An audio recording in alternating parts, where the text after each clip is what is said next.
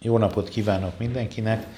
Tovább folytatjuk Maimonides tanításainak megismerését az emberi magatartás szabályainak az ötödik fejezetével, aminek az alcíme az élvezetek kordában tartása. Az egyes pont.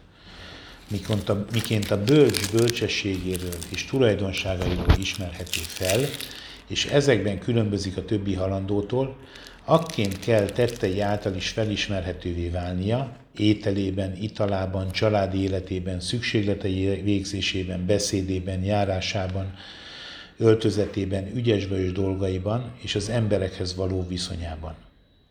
Mindezen tulajdonságuk legyenek a legnagyobb mértékben illendőek és elismerésre méltóak. Hogyan érhető ez el?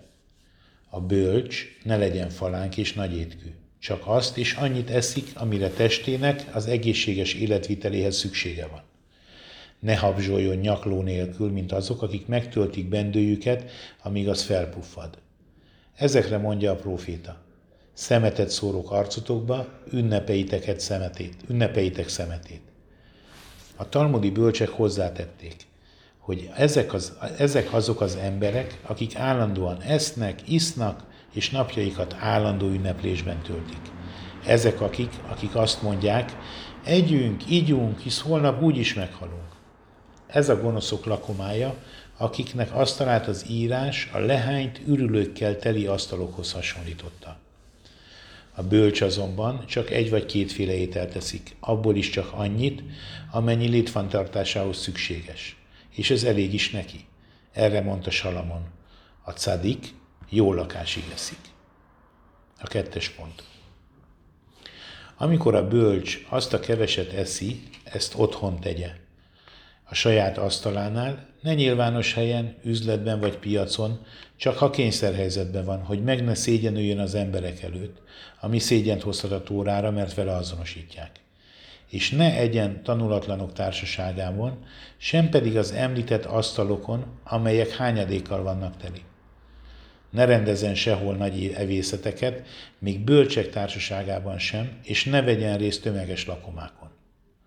Az sem illik, ha máséból eszik. Legfeljebb eljegyzési vagy esküvői lakomákon, és azt is csak akkor, ha mindkét részről bölcsek vannak jelen. A korabeli bölcsek és haszidok semmiképpen nem ettek a máséból. Hármas pont. Egy bölcs, ha bort iszik, ezt azért teszi, hogy emésztését elősegítse, aki lerészegedik, az szégyenletes dolgot művel és elveszejti bölcsességét. Ha tudatlanok szemelátára válik részeggé, ezzel meggyalázza Isten szent nevét. Délidőben egyáltalán nem szabad bort inni, még egy keveset sem, legfeljebb az ételhez, mivel ettől nem lesz részeg. A négyes pont. Annak ellenére, hogy semmiféle tilalom nem gátolja az embert a feleségével való érintkezésben, kivéve, természetesen a tisztulási periódust, illendő, hogy a bölcs szent életmódot folytasson, a szent szó rokon értelmű a tartózkodással, és ne levzseljen állandóan felesége körül, mint egy kakas, hanem péntek esténként, ha az ereje megengedi. Ne az éjszaka kezdetén, amikor jól lakott, sem hajnal, hajnalban, amikor már megéhezett, hanem az éjszaka közepetáján, amikor az étel már megemésztődött a gyomrában ne tanúsítson túlzott könnyelműséget, és ne használjon trágár kifejezéseket, még négy szem közt sem, mivel a próféta intelmét emlékezteti az ember szavára. Bölcseink arra értelmezték, hogy még a felületes szóbeszéd is, ami a férj és feleség között esik meg, még azért is felelősségre vonják. Ne legyen a házasság részeg, se levert, se ideges, a feleség ne szundikáljon és ne tegyen rajta erőszakot ha nem akar, hanem csak is közös akaratból és kölcsönös örömükre. Beszélgessenek és játszadozzanak egy kicsit, hogy a feleség megfelelően lelki állapotba kerüljön. Ötös pont. Aki e szerint viselkedik, az nem csak megszentelte magát a tisztaságban, de, ha vannak fiai, azok szépek és szégyenlősek lesznek, rátermettek a bölcsesség és jámborság befogadására akik pedig másként viselkednek, mint azok, akik sötétségben járnak, hozzájuk hasonló gyermekeik lesznek. Hatodik pont. A bölcs emberek igen szemérmesen viselkednek. Nem fedik fel sem testüket, sem fejüket, még az illemhelyen is szemérmesen viselkednek. Hetes pont. Egy bölcs ne kiabáljon és ne ordítozzon beszéd közben, mint az állatok, és ne emelje fel a hangját, hanem beszéljen nyugodtan és szeliden minden emberrel. Ne essen azonban az ellenkező végletbe se, ne beszéljen finomkodó hangben, hangnemben, nehogy szavai büszkélkedésnek tűnjenek. Legyen jó hiszemű mindenkivel szemben, és társaival is, csak, társairól is csak jót mondjon, semmi esetre sem rosszat. Legyen békeszerető és béketűrő, aki mindig békés megoldást kezdeményez. Ha azt látja, hogy szavainak van foganatja, akkor mondja ki, ha nincs, akkor inkább hallgasson.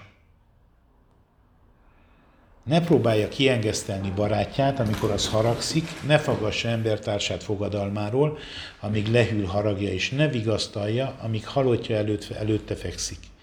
Mivel akkor csak a temetés jár az eszében.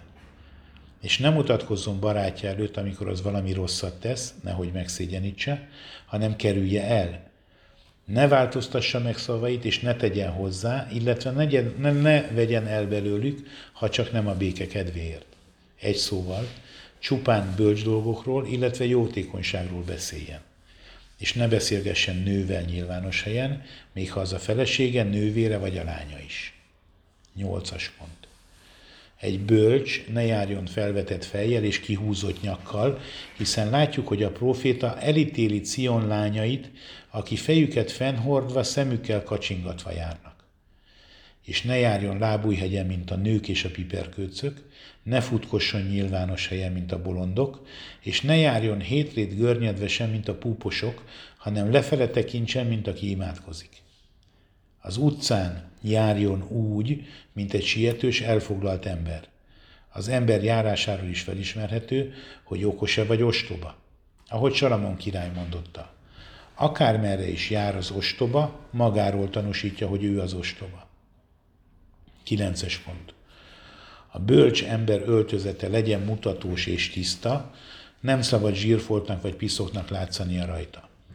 Ne öltsön feltűnő királyi öltözéket, amit mindenki megszemlél, se nem szegényes ruhát, amely szégyen, szégyent hoz viselőjére, hanem átlagosan szép öltözetet. Ne hordjon átlátszó ruhákat, mint az egyiptomi lenruhák, és ne viseljen hosszú, földet súroló ruhákat, amilyent a piperköcök hordanak, hanem bokáig érőt, amelynek ujjai a kezefejéig érnek. Ne hordjon foltozott cipőt nyáron, télen ez megengedett, ha a bölcs rossz anyagi helyzetben van. Ne menjen ki az utcára illatosítva, sem illatos ruhákban, ne tegyen parfümöt a hajára, ha esetleg parfümmel mosta meg a haját, az megengedett. Ne járjon ének idején egyedül, csak ha meghatározott időben kell előadást tartania. Mindezen tilalmak arra irányulnak, hogy minden gyanú felett álljon. Tízes pont. A bölcs életvitele legyen kiegyensúlyozott. Egyen, igyon és lássa el családját lehetőségeihez mérten ne erőltesse magát erején felül, és ne verje magát felesleges kiadásokba. A bölcsek az illendőség keretein belülnek tartották, hogy az ember húst csak alkalomattán egyen, de nem mindig, és az egészséges embernek elég, ha egyszer egy, ha egyszer egy héten eszik húst. Természetesen a szombat tiszteletére. Ha annyira jó módú, hogy megengedheti magának naponta húst tenni, ezt megteheti. 11-es pont.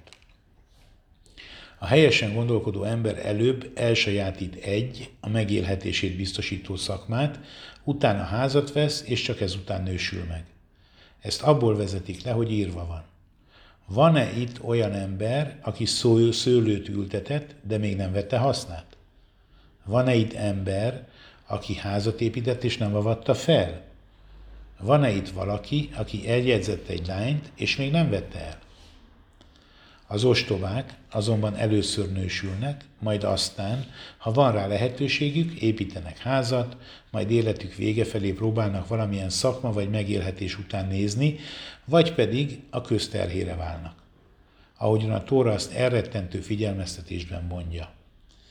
Asszonyt jegyzel el, házat építesz, szőlőt ültetsz. Vagyis éppen fordítva teszed, mint kellene, hogy ne jár sikerrel. A sikerrel kapcsolatban viszont azt mondja az írás. Dávid minden útja sikeres volt, mert vele volt az Isten. 12-es pont. Nem szabad az embernek szabad prédává tennie vagyonát, vagy ajándékozni, hogy a közösség terhére váljék. Ne adj el földjét azért, hogy házat vegyen, ne adja el a házát, hogy pénzét ingóságokba fektesse, vagy kereskedjen vele. Fordítva megteheti, azért eladhat ingóságokat, hogy a kapott pénzért földet vegyen. A lényeg, igyekezzen értékálló dolgokat, földet, ingatlant vásárolni, és ne tegye ki magát annak, hogy röpke élvezetért elveszíti vagyonát. 13-as pont.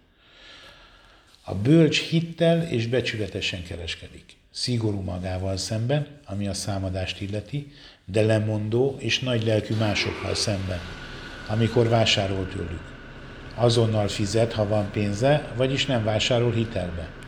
Nem vállal kezességet, nem fogad el dolgokat megőrzésre, és nem vállal adósságbehajtást, nem vállal magára olyan kötelezettségeket, amikre a Tóra nem kötelezi, de állja a szóbeli megállapodásokat is. Ha mások tartoznak neki, akkor engedékeny, nem sürgető, kölcsönös és kölcsönöz és könyörületes. Társával nem konkurál, hogy elvegye annak kenyerét, nem tesz ro- soha rosszat senkinek. Összegezve, legyen az üldözöttek és nem az üldözők közé való, a sértettek, de nem a sértők között, akik így viselkedik, arra mondja az írás. És mondja nekem az örökkivaló, szolgám vagy Izrael, akivel dicsekszem. Köszönöm szépen, hogy meghallgattak.